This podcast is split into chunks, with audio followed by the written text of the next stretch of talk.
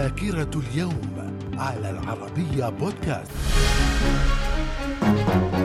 أهلا بكم إلى ذاكرة اليوم الرابع والعشرين من فبراير. ففي العام 1942 نشوب معركة لوس أنجلوس بين الجيش الأمريكي وأجسام طائرة مجهولة الهوية فوق الساحل الغربي في لوس أنجلوس يحتمل أنها مركبات من خارج الأرض.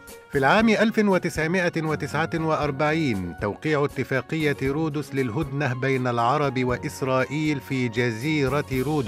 في العام 1966 الجيش الغيني يخلع الرئيس كوامي نكروما وجوزيف آرثر أنكراه يتولى رئاسة الدولة. من الذاكرة. في العام 1971 الرئيس الجزائري هواري بومدين يعلن تأميم قطاع المحروقات من الشركات الأجنبية والإعلان عن تأسيس الاتحاد العام للعمال الجزائريين.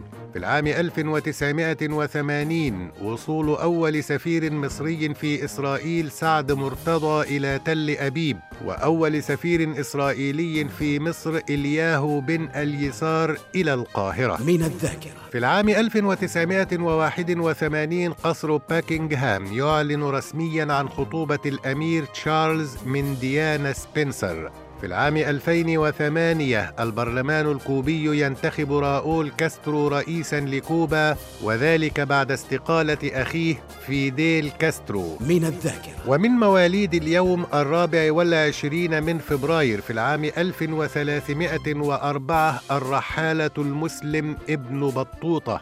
في العام 1500 كارلوس الخامس ملك إسبانيا وإمبراطور الإمبراطورية الرومانية المقدسة. في العام 1872 حافظ إبراهيم شاعر مصري.